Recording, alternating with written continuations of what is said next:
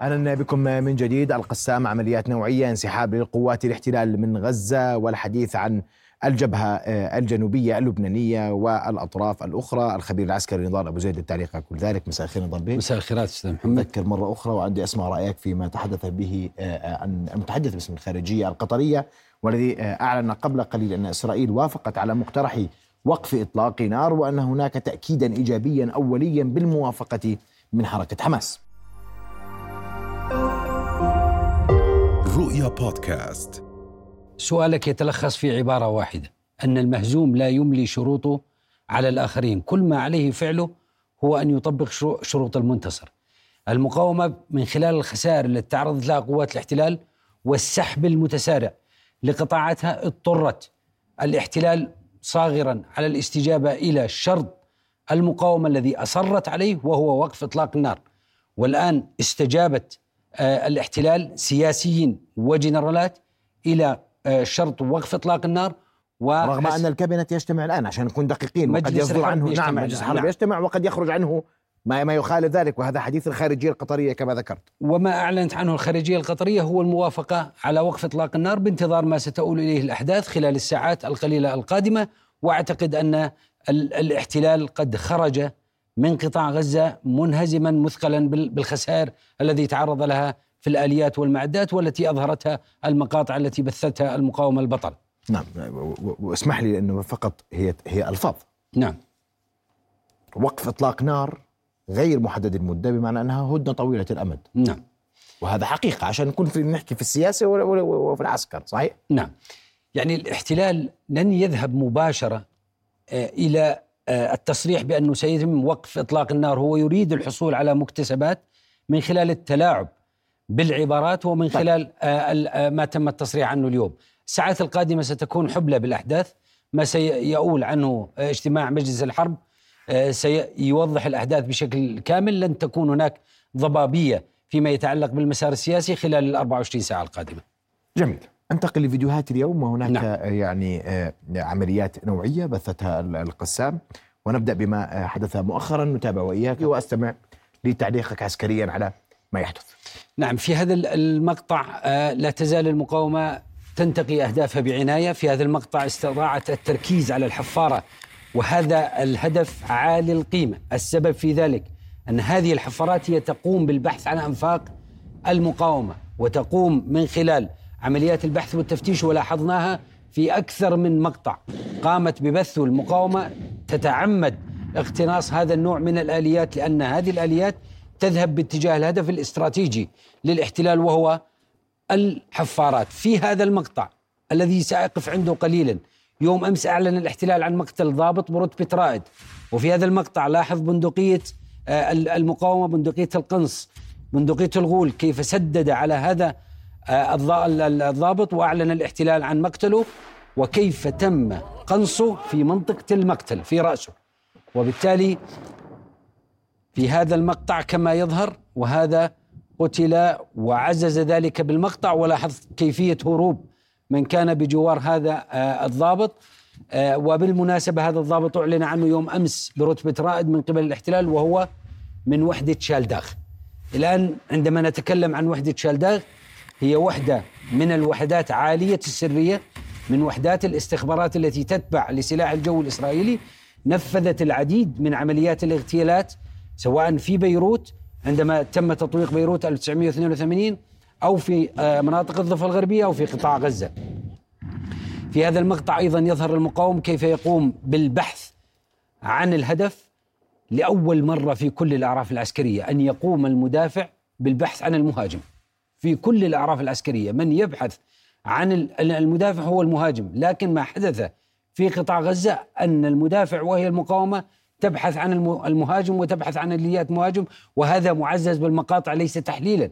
هذه حقائق موجودة على الأرض مثبتة بما يتم بثه من مقاطع من قبل المقاومة. نعم. فيديو آخر للمقاومة الفلسطينية أيضا وبثته آه، كتائب آه، آه، القسام. ويبدو أن العمليات العرض تختلف يوما بعد يوم التسارع في العمليات في المنطقة الشمالية هو الأمر الملفت. ومعظم المناطق التي بثت هي بثت من المناطق الشمالية من قطاع غزة. وهذا أمر ملفت ويجب الوقوف عليه. مم. رغم إعلان قوات الاحتلال عن السيطرة على شمال قطاع غزة رغم إعلان وزير الدفاع عن وقف العمليات في قطاع غزة شاهدنا هذه المقاطع عمليات لكن هذا الفيديو هو الأقل وضوحا منذ بدء العملية العسكرية وبث المقاومة لما يدور على الأرض يعني الأهداف غير بالط- بتلك الطريقة التي كانت واضحة فيه في فيديوهات سابقة صحيح؟ أستاذ محمد لنأخذ بعين الاعتبار شدة العمليات العسكرية، نأخذ بعين الاعتبار التفوق التكنولوجي لدى الاحتلال، لنأخذ بعين الاعتبار قطع الإنترنت منذ فترات طويلة وبالتالي أعتقد أن هذا جهد عظيم من قبل المقاومة استطاعت التصوير واستطاعت تسريب ما يمكن تسريبه من آه، رغم انقطاع الإنترنت لفترات طويلة من باب التضليل الإعلامي على المقاومة لبث مثل هذه المقاطع لكن نجحت في تسريب هذه المقاطع. بما يتعلق في سؤالك على عن طبيعة الأهداف يعني أعتقد حتى نكون موضوعيين أن المقاومة أيضا تعرضت إلى ضربات بعد 118 يوم من العملية العسكرية لكن استطاعت الصمود لفترات طويلة وبالتالي تستطيع اقتناص أهدافها في هذه المقاطع. ولاحظ طريقة التسديد إما على مقدمة الدبابة أو على مؤخرة الدبابة نعم. بمعنى إما على المحرك أو على مكان تخزين القذائف داخل الدبابة حتى يتم تحقيق هدف مباشر. في هذا المقطع لاحظ عملية التخفيه والتستر للمقاومة، عملية رصد الهدف اللي هو جرافة الدي 9 وهذه الجرافات التي أصبحت شحيحة في مسرح العمليات بسبب الخسائر وطريقة التسديد على غرفة السائق مباشرة وإصابتها إصابة مباشرة. نعم. وهذا دليل مهم وعلى ما يبدو أن المقاومة تثبت أنها حاضرة على الأرض وإن لم تكن عمليات بتلك الوضوح لكنها حاضرة توجه الضربات لجيش الاحتلال أينما وجد. هذا الفيديو. في هذا ال- ال- المقطع آه، تكلمنا من نبض البلد عدة مرات عن ما يعرف في حرب المدن بالبوبي ترابس أو مصائد المغفلين. في هذا المقطع تجسد تجسدت مصائد المغفلين بشكل واضح جدا. لاحظ عملية التفخيخ. داخل عين النفق وعين النفق هي فتحة النفق أو مدخل النفق. عملية التفخيخ وعملية تجهيز العبوة للقوات الاحتلال التي تحاول التقدم إلى الأنفاق وتلغيمها. وبالمناسبة أعلن موقع يدعوت أحرنوت يوم أمس أن خسائر البشرية في قوات الاحتلال 17% منها كانت بسبب الأنفاق بسبب تفخيخ الأنفاق. في هذا المقطع هنا هذا مبنى وليس نفق. في اللقطة السابقة تم تفخيخ النفق. في هذه اللقطة يتم تجهيز البوبي ترابس أو مصائد المغفلين التي ترتبط بتفجير النفق بمعنى أن قذيفة أو صاروخ يرتبط بالحشوة المتفجرة التي تكون موجودة على عين النفق. حتى عندما تنفجر هذه الحشوة داخل النفق يتم خروج الصاروخ تلقائي باتجاه المجموعة التي تكون قريبة من ال- ال- ال- النفق وبالتالي هذه عمليات مركبة متقنة يحترفها ال- العمليات الخاصة وتحترفها القوات آه، ال- ال- النخبة التي تقاتل في المناطق المبنية. نعم. أ- أعود لأرض العمليات وأسمع وجهة نظرك في الأرقام التي تعلن اليوم من قبل آه، قوات الاحتلال بداية قبل أن ننتقل لجملة من التصريحات العسكرية. نعم خسائر خسائر الاحتلال اليوم تم الإعلان عنها بمقتل آه، شخص أو جندي واحد. اليوم تم الإعلان عن 561 قتيل وتم الإعلان عن 221 قتيل منذ بدء العملية البرية. بمعنى أن العدد فقط تم إضافة آه، قتيل واحد فيما يتعلق بالخسائر وحسب إعلان المصادر الإسرائيلية 2812 إصابة. لكن هذه الأرقام التي نذكرها ولا نصدقها نريد ذكرها حتى نثبت أن هذه الأرقام لا تزال تتمتع بضبابية إعلامية عالية من قبل الاحتلال هو لا يريد انفلات أرقامه باتجاه الشارع الإسرائيلي لكن الملفت أن الاحتلال أعلن أن أحد مواقع الأخبارية الإسرائيلية العبرية أعلن بشكل رسمي عن أن أرقام المعاقين في جيش الاحتلال قد تفوق ال 12 ألف معاق منذ بدء العملية العسكرية. وهذا الرقم لأول مرة يذكر على الإعلام الإسرائيلي وذكر صباح اليوم على موقع يدعوت أحرنوت ونعرف أن يدعوت أحرنوت لها قرب من مطبخ السياسي الإسرائيلي وبالتالي أعتقد أن الأرقام ستبدأ بالظهور تباعا خاصة إذا ما أخذنا بعين الاعتبار أن منع من النشر الذي يقوم به الجانب الإسرائيلي قد يكون نوعا ما متحررا خاصة بعد الإعلان على الموافقة عن وقف إطلاق النار. وبالتالي سنرى العديد مما كان يخفيه الإعلام آه، عن الإصابات أو القتلى أو المعاقين في صفوف جيش الاحتلال. طيب آه، هناك تصريح صادر عن حكومة الاحتلال وعن جيش الاحتلال يقول أنه تم تفكيك لواء خان يونس التابع لحماس والأمر ذاته سيكون في رفح. نعم. وجهه نظرك؟ يعني أعتقد أن هذا تصريح قبل قليل. نعم. أنا أعتقد أن الاحتلال آه، لن يتوقف عن التصريحات. هو شعر بال بال بالنشوة الإعلامية التي حدثت بعد آه، إعلان قطر أو الخارجية القطرية أن آه، إسرائيل وا- وافقت على إطلاق وقف- إطلاق النار وبالتالي هو يريد أن يستبق الأحداث هو يريد الشعور أو آه، إظهار مظهر أنه لم لم ينهزم في عمليات أو معركة غزة لذلك سيقوم بإظهار الكثير من التصريحات لكن الحقائق على الأرض تثبت غير ذلك. إذا كان فكك لواء خان يونس هو يقاتل في خان يونس منذ لغاية اليوم منذ 54 يوم ولم يستطيع التوغل إلى قلب خان يونس. وزير دفاع الاحتلال يقول أن الجيش قد يعني استهدف عشرة ألاف من مقاتلي حماس وقتلهم وفق توصيفه على أقل تقدير. نعم هو سيقول ذلك وأعتقد أننا سنسمع الكثير منه عن عن مثل هذه التوصيفات. آه، الآن هذه التوصيفات هي توصيفات ال- الذي يشعر بشعور ال- المنهزم في العملية العسكرية. لذلك آه، يريد الخروج بأي رقم ولو كان ذلك فانتازيا إعلامية حتى يشعر أننا حققنا إنجاز خاصة أننا إذا ما أخذنا بعين الاعتبار أن نهاية العمليات في غزة يعني جلوس المتهمين في 7 أكتوبر على طاولة الاستجواب. ومنهم رئيس الأركان ومنهم وزير الدفاع ومنهم آه، رئيس الوزراء بحد ذاته بنيامين نتنياهو. نعم. والحديث مستمر ما بين عبارتي صفقة هدنة وصفقة هدنة وأسرة وصفقة أسرة وبين وقف إطلاق النار وهذه تصريحات تختلف هنا وهناك من مكان لآخر وفق ما يرد على وكالات الأنباء العالمية التي تتابع هذا الأمر عن كثب وعشان سنحكي في أجواء قد تشمل هدنة أو وقفا إطلاق النار نعود للخرائط نعم. أنت كرمت ونتحدث عن واقع الحال كيف هو على أرض قطاع غزة اليوم. نعم آه، بعد آه، ما أبتعدنا كثيرا عن خرائط شمال قطاع غزة نعود اليوم مجددا إلى خارطة شمال قطاع غزة وعدنا لها بالتحديد. آه، بعد ما حدث اليوم من خبر استحوذ على كل وسائل الإعلام وهو انسحاب القطاعات الإسرائيلية من شمال غرب قطاع غزة. نذهب إلى الخارطة حتى تتضح الصورة بشكل كبير في هذا المربع بالتحديد.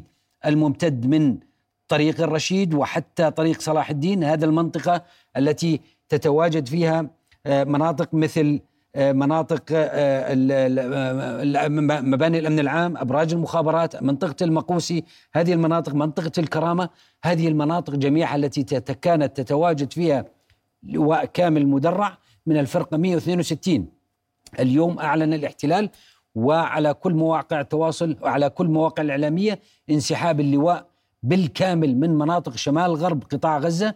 وهذا الانسحاب كان باتجاه حدود شمال قطاع غزة. مع ساعات العصر أيضا تم الإعلان عن انسحاب لواء الاحتياط 55 المتواجد في شمال قطاع غزة. إذا نحن أمام مشهد انسحابات متكررة منذ ساعات. آه، وبالتالي خلال 24 ساعة يتم سحب هذا الحجم الهائل من القوة من منطقة عمليات هي مشتبكة أصلا. أعتقد أن هذا كما تحدثنا من نبض البلد سابقا أنه في ال- في العرف العسكري. الانسحاب يكون على مراحل. أولى مراحل الانسحاب تكون التخفيف من القوة. وبالتالي ما حدث اليوم هو تخفيف من القوة. حتى نكون موضوعين هذه الوحدات حسب الرصد وحسب ما تم الاطلاع عليه من خلال مواقع التواصل الاجتماعي لم تخرج إلى خارج حدود قطاع غزة هي تواجدت على حدود الشمالية لقطاع غزة. بمعنى أننا أمام المرحلة الأولى من مراحل الانسحاب للوحدات العسكرية الإسرائيلية الموجودة في شمال قطاع غزة. انسحبت الجزء الأكبر من شمال غرب قطاع غزة إلى الحدود.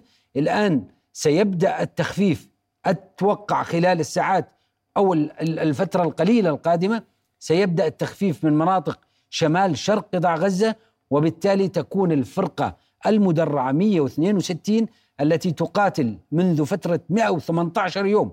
هي أول فرقة دخلت إلى قطاع غزة. بالتالي هذه الفرقة تكون قد اقتربت من الحدود الشمالية لقطاع غزة استعدادا لسحبها باتجاه من معبر إيرز باتجاه منطقة أو ال- القاعدة اللوجستية الرئيسية لها والتي تكلمنا عنها في الحلقة الأولى. من نبض البلد وهي قاعدة زكيب مهم. وذلك من أجل إعادة ترميم هذه ال- ال- الفرقة. عندما نتكلم ونقول أن فرقة مدرعة تقاتل منذ 118 يوم في كل ما شاهدناه من مقاطع ولنفترض أن أرقام الم... نبتعد عن أرقام المقاومة ونبتعد عن أرقام الجانب قوات الاحتلال ونركز فيما شاهدناه من مقاطع مصورة. صدرت من شمال قطاع غزة كل هذه الآليات التي تعرضت للضرب والتدمير أصبحت الوحدات التابعة للفرقة المدرعة. 162 لزاما عليها الانسحاب لإعادة ترميم هذه الفرقة التي تهشمت بشكل كبير. هذا إذا ما أخذنا بعين الاعتبار ما تعرضت له آليات الفرقة. أما فيما يتعلق بالقوى البشرية بالتأكيد أن منظومة القيادة والسيطرة والتي نركز عليها كثيرا من نبض البلد لأنها هي أساس العمليات العسكرية أن منظومة القيادة والسيطرة للفرقة المدرعة 62 162 قد تعرضت لخسائر كبيرة وتعرضت للتهشيم.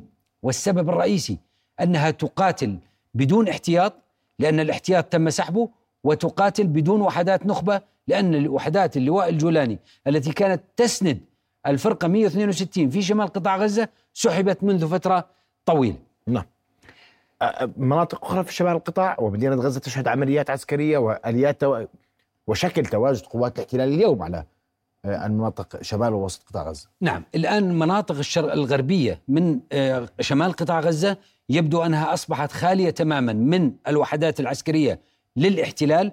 الاحتلال يتواجد على الحدود الشمالية بالتحديد في هذه المنطقة باللون الأخضر وبالتالي الاحتلال عاد للمربع الأول منذ بدء العملية العسكرية. هو عاد إلى مناطق التوغل الرئيسية. الآن هو إلى شمال بيت حانون إلى شمال آه، بيت لاهية. وبالتالي أعتقد أن التواجد الآن على الأرض هو حسب ما يظهر على الخارطة باللون الأزرق الفرقة المدرعة 162 في مناطق بيت حانون شمال بيت لاهية هناك وحدات من الفرقة 162 مدرعة. الوحدات التي انسحبت اليوم من حي الرضوان من منطقة الكرامة من العطاطرة هذه الوحدات كلها تجمعت في مناطق الشمالية على الحدود آه، مع غلاف قطاع غزة حتى تستعد للانسحاب خارج المناطق باتجاه مناطق اللوجستية ليتم إعادة ترميمها. محيط مجمع الشفاء مدينة غزة ووادي غزة. هل هناك قوات عسكرية إسرائيلية هناك؟ رصد هناك وح- وحدة واحدة من القوات الاحتلال وهذه الوحدة تتحرك على شارع اليرموك. هذا الشارع الممتد من مجمع الشفاء باتجاه مخيم الشاطئ إلى غرب مخيم الشاطئ باتجاه طريق صلاح الدين. ويبدو أن هذه الوحدة الت... وحدة مدرعة. وبالتالي وحدة مدرعة إذا من الوحدات التابعة للفرقة 162 مدرعة إذا يبدو أنه تتم التحرك إلها للخلف أو التراجع للخلف حتى تلتحق بالوحدات التي تم سحبها وبالتالي تكون اذا لم تبقى هناك قوات عسكرية في مدينة غزة نضربي لم لغاية الآن لغاية هذه الساعات لم تبقى وحدات داخل المدن الرئيسية. من قطاع غزة كلها انسحبت في اتجاه المناطق الشمالية شمال خط بيت حانون بيت لاهية. الآن ما الذي يتوقع من المقاومة؟ خلال الساعات القادمة من خلال ما شاهدناه من تحركات للمقاومه نعم. ومن خلال ما شاهدناه من نشوة النصر للمقاومة، أعتقد أن المقاومة ستلاحق قوات الاحتلال المنسحبة لإيقاع خسائر أكبر فيها إذا ما استعجل الاحتلال في إعلان وقف إطلاق النار حتى يكون مشرعا دوليا وبالتالي يتم الوقف كليا حتى لا تقوم المقاومة بملاحقة قوات الاحتلال. السؤال الآن هل المقاومة لا تزال تتمتع بقابلية حركة وتتمتع بقدرة في مناطق مع الشمال. كل التدمير مع كل الحاصل. وإحنا تابعنا اليوم مشاهد من من شمال قطاع غزة المشاهد مرعبة. مشاهد التدمير مرعبه نعم. كلنا نأسف على ما نشاهده من مشاهد تدمير وقتل و... ولكن ما زالت المقاومة تتمتع والمقا... والمقاطع التي بثت اليوم هذه مقاطع سجلت أمس لأنه أمس أعلن الاحتلال عن مقتل ضابط ورتبة رائد. واليوم عزز هذا بمقطع. إذا هذه المقاطع بثت أمس. إذا لا تزال الماكنة الإعلامية للاحتلال لل- للمقاومة. تستطيع البث مقاطع؟ لا تزال القيادة والسيطرة. للمقاومة تستطيع إعطاء الأوامر لتنفيذ عمليات؟ والأهم من ذلك أن المقاومة حسبت حساباتها بشكل جيد ويبدو أنها رسمت خطتها لليوم التالي من العمليات العسكرية لأن مصادر عديدة تحدثت على أن هناك انتشار وتقديم خدمات من نعم. قبل طيب. حكومة حماس حكومة غزة. للمناطق الشمالية المناطق الجنوبية في قطاع غزة هل هناك أي أي أي مشاهد أو تغييرات في محيط خان يونس والعمليات هناك تحديدا؟ إذا ما ذهبنا إلى مناطق إلى خارطة خان يونس حتى تتضح الصورة بشكل جلي لا تزال قوات الاحتلال تقاتل في المربع الذي تكلمنا عنه سابقا مربع أو هو من مجمع ناصر إلى لكن لكن الاحتلال يقول أنه فكك خلية آه، لواء خان يونس كما أسماه آه، وزير دفاع الاحتلال هل الاحتلال يقول أنه فكك لواء في خان يونس، لكن الوقائع على الأرض لا تقول ذلك، إذا فكك لواء خان يونس ولغاية اليوم لم يستطع التوغل إلى قلب خان يونس، اذا أين كان هذا اللواء الذي فككته قوات الاحتلال؟ اذا هو في قلب خان يونس لم يستطع الوصول، هو يقاتل على تخوم خان يونس منذ 58 يوم لغاية هذه اللحظة. المقاومة أعتقد أنها تعرضت لضربات في خان يونس حتى نكون منطقيين وموضوعيين في الطرح. لكن عندما نقول أن المقاومة لغاية اليوم بعد 58 يوم من القتال في خان يونس تستطيع القتال في خان يونس تستطيع مواجهة الاحتلال منذ تسع أيام منعت الاحتلال رغم زجه بثقله العسكري في غرب خان يونس منعت الاحتلال من التوغل من الخاصرة التي اعتقد أنها رخوة في مناطق غرب خان يونس وبالتالي أعتقد أننا أمام مشهد جديد يتجسد هذا المشهد في محاولة الاحتلال تخليص قواته في مناطق خان يونس أيضا. متى تتوقع سحب قوات خان يونس؟ يعني أعتقد أن فور إنهاء الاحتلال من تخليص قواته من مناطق شمال قطاع غزة وسحب القطاعات. الموجودة في شمال قطاع غزة لن تكون الأولوية لمناطق خان يونس. سيذهب باتجاه مناطق الوسط، لا ننسى أن الاحتلال لديه فرقة 99 مشاة موجودة في مناطق الوسط، تقاتل من جحر الديك إلى مخيم المغازي إلى منطقة أنصيرات، وبالتالي الأولويات في الانسحاب الشمال للفرقة المدرعة 162 الوسط لفرقة المشاة 99 ومن ثم الجنوب من خان يونس. والسبب في ذلك أن خان يونس وحدات مشتبكة وبالتالي هو يريد وضع خطة لتخليص وحداته ومحاولة فك اشتباك وحداته مع المقاومة حتى يستطيع سحب ما تبقى من فتات قواته من مناطق خان يونس. جنوب لبنان شمال فلسطين هل التطورات برأيك ب- بالقصف متبادل ومستمر ويبدو أنه يزداد تارة وينخفض تارة أخرى؟ أريد أن أوضح آه، نقطة واحدة فيما يتعلق بمناطق جنوب لبنان شمال الأراضي المحتلة. يتزايد الحديث عن آه، قيام ال- ال- ال- العناصر من حزب الله باستهداف منطقة أو أو قاعدة تعرف بقاعدة ميرون. هذه القاعدة التي تبعد عن حدود لبنان الجنوبية تقريبا من ثمانية إلى ت- إلى عشرة كيلومتر. هذه قاعدة استخبارية تعتبر عين الاحتلال في مناطق جنوب في مناطق لبنان كاملة وفي مناطق شرق في مناطق غرب سوريا. وبالتالي عندما نقول أو تقول المقاومة انها تستهدف ميرون هي تستهدف القاعدة الاستخبارية التي تضم أجهزة تشويش وأجهزة رصد إلكتروني وأجهزة توجيه للطائرات التي تقوم بضربات جوية في مناطق لبنان. ال- ال- الجانب ال- عناصر حزب الله لا يزال يحاول حماية وحدة النخبة من الرضوان التي يبدو أن الاحتلال يضع عينه بشكل كبير عليها. قتل منها علي حسن برجي وهذا حسب ما أعلن الاحتلال أنه المسؤول عن إطلاق الصواريخ باتجاه جنوب لبنان قتل سالم الطويل وهو أحد آه، قا- قادة كتائب ال- ال- الرضوان وبالتالي لا تزال الاحتلال يتبع أسلوب أو تكتيك البيك أب أو عمليات انتقائية يعتمد معلومات استخبارية ثم ينفذ ضربات تجاه أهداف منتقى لقيادات قد تنجح الاحتلال تكتيكيا لكنه يفشل استخباريا يفشل استراتيجيا لأن ذلك لا يضعف المقاومة في جنوب لبنان. نذهب إلى نقطة أخيرة حتى تتضح. الصورة فيما يتعلق بجنوب لبنان. حزب الله رفع عملياته بحيث أنه تجاوز مرحلة حرب الاستنزاف. بالتالي شكل العمليات في شمال الأراضي المحتلة جنوب لبنان هي أصبحت أكثر من عمليات استنزاف وأقل من معركة تقليدية مواجهة عسكرية بين الجانبين. لا أعتقد أن الأمور قد تنفلت في ظل في المؤشر ما نتحدث الآن من الصعب يعني بالضبط. حزب الله اللبناني على أقل تقدير في المرحلة الأولى التزم بالهدنة التي أعلنت من آه، قبل آه، آه، حركة حماس نعم. أو ما وافقت عليه حماس. وبالتالي سيلتزم بالهدن القادمة إذا ما أخذنا بعين الاعتبار أن البيئة الدولية والبيئة الإقليمية تدفع باتجاه التهدئة وليس التصعيد نعم. أشكرك كل الشكر الخبير العسكري والاستراتيجي نضال أبو زيد على وجودك معنا الليلة نلتقي السبت كل الشكر أستاذ شكرا. جزيلا. يا هلا أستاذ رؤيا بودكاست.